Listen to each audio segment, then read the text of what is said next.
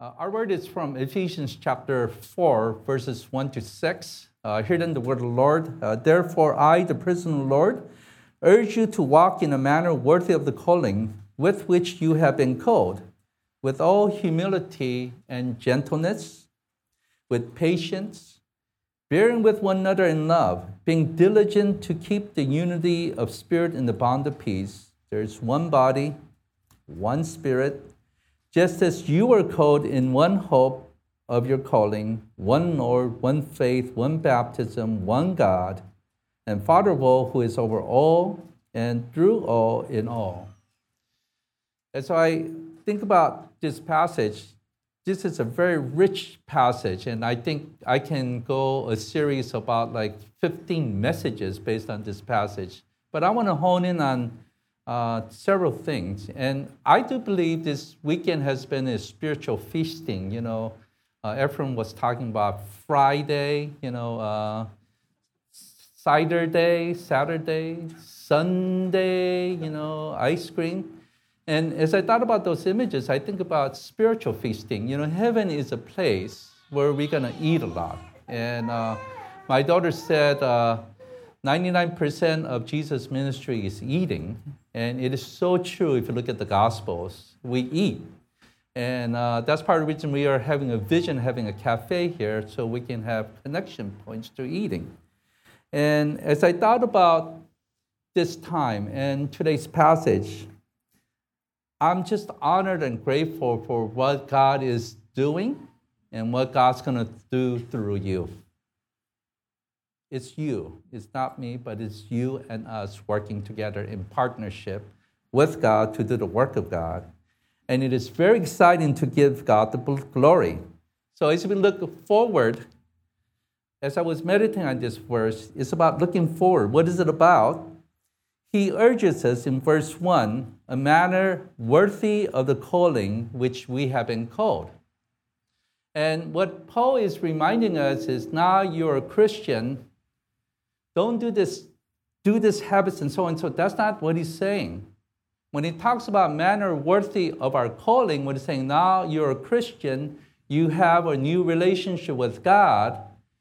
Expand that relationship. Get deeper in your relationship with God. Get to know Him. Don't program your relationship. Experience the relationship with God. Get to know Him in a very deeper way where your expression of faith comes from inside out. I was reading uh, about this pastor who was former porn star. His name is Joshua Broome, and he had a very driving uh, career uh, as an actor. But something deep inside was hurting. He felt empty. He felt hopeless. He felt depressed because the things he was doing, somehow he knew he wasn't built for that. Going to the bank, the banker called him by his actual name. And that stirred something upon him. And what that stirred was someone's calling me to a relationship. And that started his process.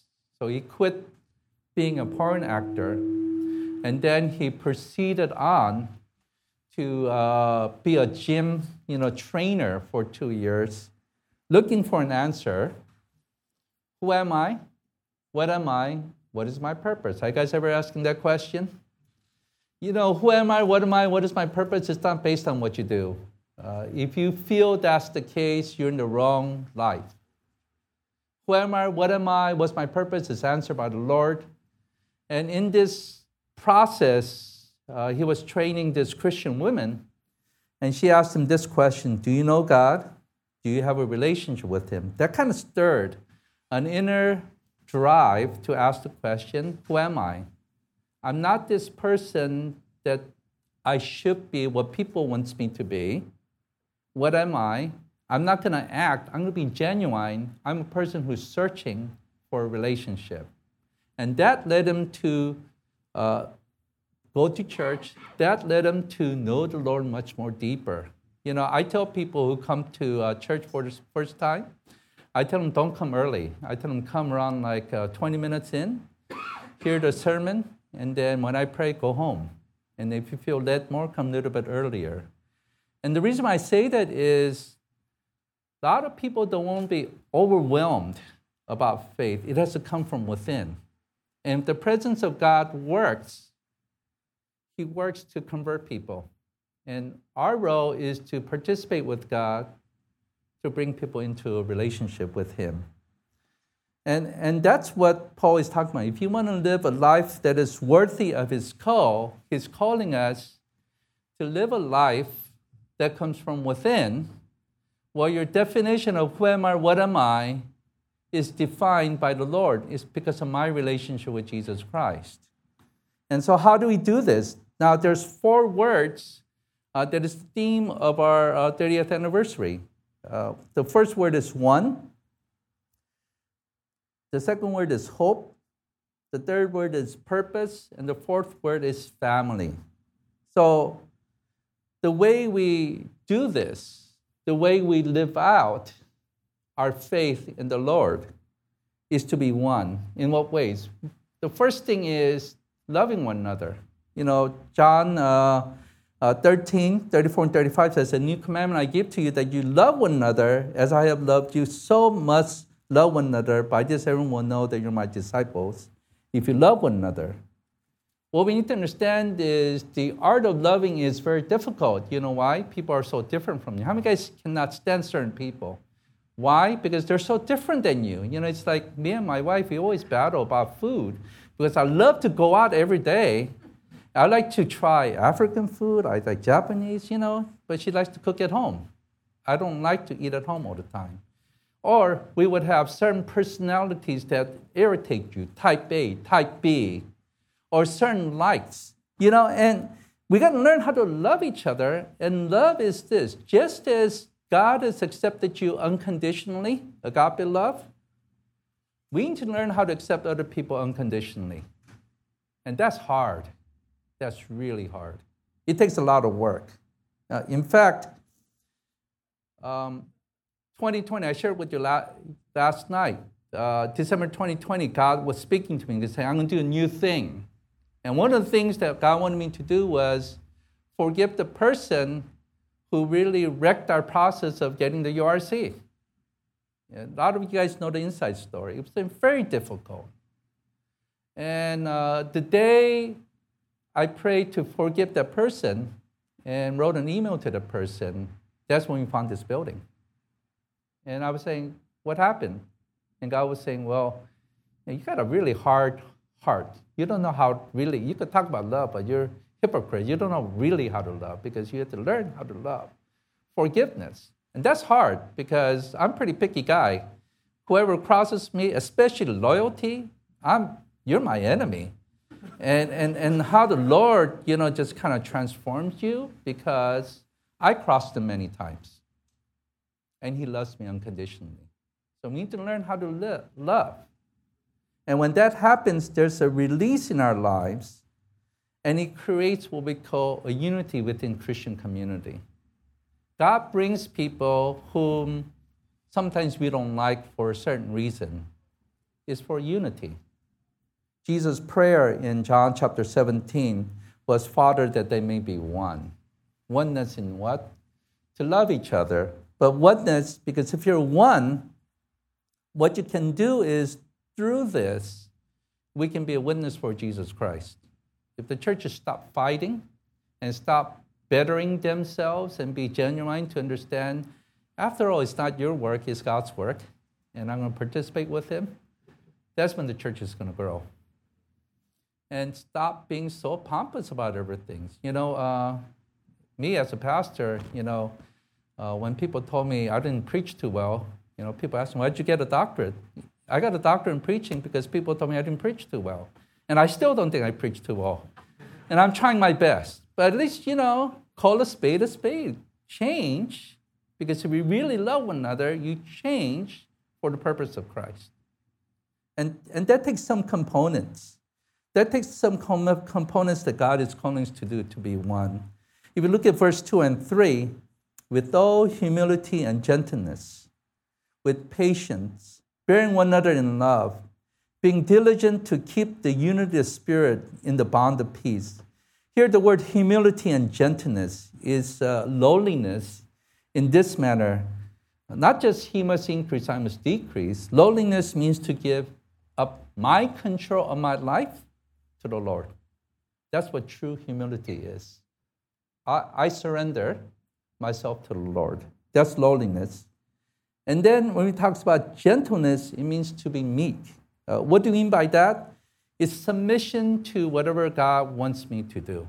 So I give up my life, like the song we sang, take my life and let it be in submission to whatever you want me to do. So if the Lord says you should be a cook, be a cook. If the Lord says you shouldn't go to seminary and you should be a dentist, be a dentist. Do, do wherever. It's not the profession that God is really concerned about. What God is concerned about is doing what He designed you to do, which is bring Him to a relationship. Amen? That's what we're all about. And so we need that, that gentleness. That means surrendering myself. We need patience. Uh, you know, great friends are built by patience. Uh, I remember uh, one of my closest friends, David's here, Dr. David Yu, he was telling me when we were going to seminary, bro, you got to argue. I said, why? Because you can express your thoughts, you can express your feelings. And deep friends are made when you disagree with each other. And we need to have patience just know that uh, you're not the best. I'm not the best. We got to work with each other. And the goal is I like relationships. Why? I want friends. How many guys want friends? We all want friends, right? To be there for us when times are difficult. We need patience with one another. And this kind of patience is an attitude. Never give up when negative circumstances happen. This patience means an attitude to endure even though people say it's not going to work or circumstances prevent us. It's an attitude to accept God's plan and direction for our lives. And through this, we are unified. We need to be patient with one another. But the other component is bearing one another. It means to be tolerant uh, because everyone comes in different personalities. And you know, uh, I think that's the reason why I have a wife who's totally different than I am culturally, uh, personality wise. I don't know how we're together for 33 years. I just don't understand. And even my classmates uh, from seminary days are, were surprised we got married. But she's the best girlfriend I ever had for 30, uh, 37 years, 35 years. Uh, so different, but God brings us together, and it takes bearing one another. That means don't be so self-oriented that you're the best. You're not the best. Uh, we need to bear one another to know that everyone is different and God created them that way and God says they're special. Do you know that God thinks they're special? You might not, but God does think they're special. And diligent. What do you mean by that? I call it persistence. Don't take a no as an answer. You committed to a relationship. Why do you want to give it up just because they pissed you off on just one little thing? You got to be consistently diligent in pursuing the relationship for the purpose of being unified because God's envisioning of a community is a community that cares for, for each other. Are we doing that? A community that doesn't talk but acts upon it a community that accepts one another, a community that gives to one another, a community that encourages one another. Do you want that kind of community? It takes a lot of work. Don't expect the church to produce it for you. That's not going to happen. You're the church. You're the one who's going to take the work to make that kind of community. And so we need that diligence. And for the purpose of being one, why? So we can participate with God. What is He doing? A lot of us think that we're the evangelist who leads people to Christ. That's not true. Uh, God's been working ever since the beginning of time. So look at Genesis chapter 3. When Adam and Eve sinned, it says God was walking in the garden. Why was he walking in the garden? He wasn't walking in the garden to tell them, you pissed me off because you know you sinned because God is all knowing. What did he say? Adam, Eve, where are you? He's calling out to you. And God is doing that right now. And they hid. What does God do? He sacrifices the first animal to clothe them. He covers shame. You guys ever struggle with shame? Uh, I do. I mean, I, sometimes the way I drive, I hate New York. You can pay a billion dollars, I'll never live in New York because I hate the drivers there. I remember once uh, James and I were stopped on a red light. This guy's honking for no reason. And James is saying, What the F? What's going on here? You know? And I'm thinking, man, that takes a lot of patience to deal with this kind of guys. But God is working to even reach those kind of people. Don't worry, I married a New York, uh, New Jersey woman, so I'm in love with her. God is reaching to work to those kind of people, and God is working ever since beginning of time, and His plan of salvation has been laid out. The first missionary is Jesus Christ who came to this world. And his purpose was to bring forth a, a restored relationship in, in this world. Imagine this world without Christ.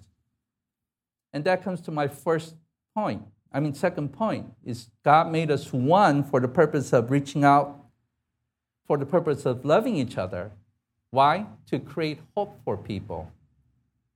What good is it that you know we pursue our dreams and work really hard to get what we want? And then you ever notice this? When you accomplish your success, you get really let down. What's next? It's kind of kind of an endless uh, cycle that goes on and on and on. What good is it? The Bible says, What good is it to gain the whole world and lose your soul? There needs to be something more different. You know, I don't know if you ever read the, the book by Albert Camus, The Stranger. You know, that book is about meaningless, how life is meaningless because there's no hope. And verse 4 says this there's one body and one spirit Spirit, just as also we're called in one hope in your calling. What is this hope? It's a relationship with Jesus Christ. How is it relevant in my life to have a relationship with Jesus Christ? What, what is the relevance behind it? Here's the reason why it's so relevant because my relationship with Jesus Christ defines my identity, that I don't have to prove anything to people. You know, growing up, we're really impressed by what school you went to, how much money you make. To God, that don't matter. Uh, name put Pastor Soon's idiom, Jack Diddley, it doesn't matter. He doesn't care. What he cares more about is not what you did, but about you. He values you. This is what faith offers. And he defines your identity. He gives you hope. And he promises this I'm with you till the end. Till the end. Whoever had uh, that kind of promise? Usually, when times are tough, most people abandon us. We don't know who our friends are. But God says, I'm your friend and I'll be there forever. That's hope. And, and the hope to know, you know, like Michael was sharing about newness in Christ, the hope to know. The hope to know that someone's with you through all these ordeals in life. Life is difficult. If you think life is Disneyland, just go for a few days and then come out and you feel like, what happened? That's how life is. Amidst all these difficulties, we know that God loves you and He has hope for you. And in Him, we can hope because hope will drive you through difficulties, all the hardships you face. And so that's why we need to have one hope. And for this, we have one purpose. What is our purpose? God's will for you is to be a Christian. God's will for you is not to have a profession. And as a Christian, God's will for you is to help others to know Him, but also you know Him in a deeper way. That through this, God works in furthering His kingdom. So when we talk about kingdom building, I used to think kingdom building was just pass tracks, go over the four spiritual laws, or share the bridge illustration. That's not true kingdom building. That's part of kingdom building. But real kingdom building is living your life for Christ, invading the kingdom of darkness. Because this world is dark. We are lights and salt of this world, invading the kingdom of darkness. And how does Jesus do it? We teach about the kingdom, about salvation, about the scriptures, but also we cast out evil and we heal. Don't take it for granted one of our looms, and I say, said this over and over again, he's a doctor, and every time he sees a patient before surgery, he says, Let's pray. And we need to be dependent on the power of God to work. And you, when you participate with God in His kingdom building, it's amazing what God does. So God calls us to be one, to love one another, so that we can express our message of Jesus Christ. God called us to have one hope in Jesus Christ. There's no other. And God called us to one purpose and one family. What do you mean by that? A family of God really practices to the best of their ability agape, unconditional love, learning how to accept people to the best of our abilities. Remember, we're, our life is work in progress. Do you believe that? I believe I'm still work in progress. As long as there's sin nature in our lives, our life is work in progress. And what we want to be is a community that cares for one another. If you look at uh, Philippians 1 and 2, let's read it all together. Therefore, if you have any encouragement from being united with Christ, if any comfort his love, if any common sharing in the Spirit, if any tenderness and compassion, then make my joy complete by being like minded, having the same love, being one in spirit and of mind. This is really deep. Let's start thinking about it. If there's any encouragement, are you an encourager? Instead of thinking about yourself, is there ways to encourage people? There's many ways of encouraging people. Your words, your actions, your service. If there's any comfort from his love, people need compassion. They need love. And it's not fake love. They, they need to be comforted when things are difficult. How many guys having difficult time? I don't think we can admit that, but I have difficult time. You know, I used to think raising four children was a piece of cake. Man, it's the most difficult time, but the most wonderful time to relate with my children. Uh, of course, we don't agree all the time, but they're the best children that God has given me. They're, they're the best, best I love. And we need comforting. When times are done, you know, tough, we need comforting. When times are good, we need to comfort each other. If there's any common sharing in the Spirit, if there's any commonality we can share about what God's been doing, if there's any tenderness and compassion, you know what we lack is sometimes compassion for one another. Know, uh, one of my favorite songs is an oldie written by Wes Terasaki called Help Me Care. You know, and, and he says in his stanza, there are many people who are there. Lord, help me care.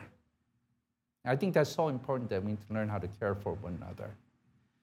How do we do this? Use your five senses see, observe, hear, feel. Have, you know, men, we sometimes have low EQ. Increase that EQ by learning, empathizing, seeing, observing, and then ask this question what would Jesus do if he was me? Learn that compassion. And it says here, Paul, make my joy complete by being like minded, having the same love, being one in spirit, one mind.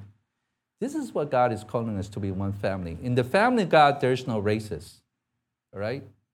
Uh, white, black, Hapa, Hawaiians, everyone all belong in God's family.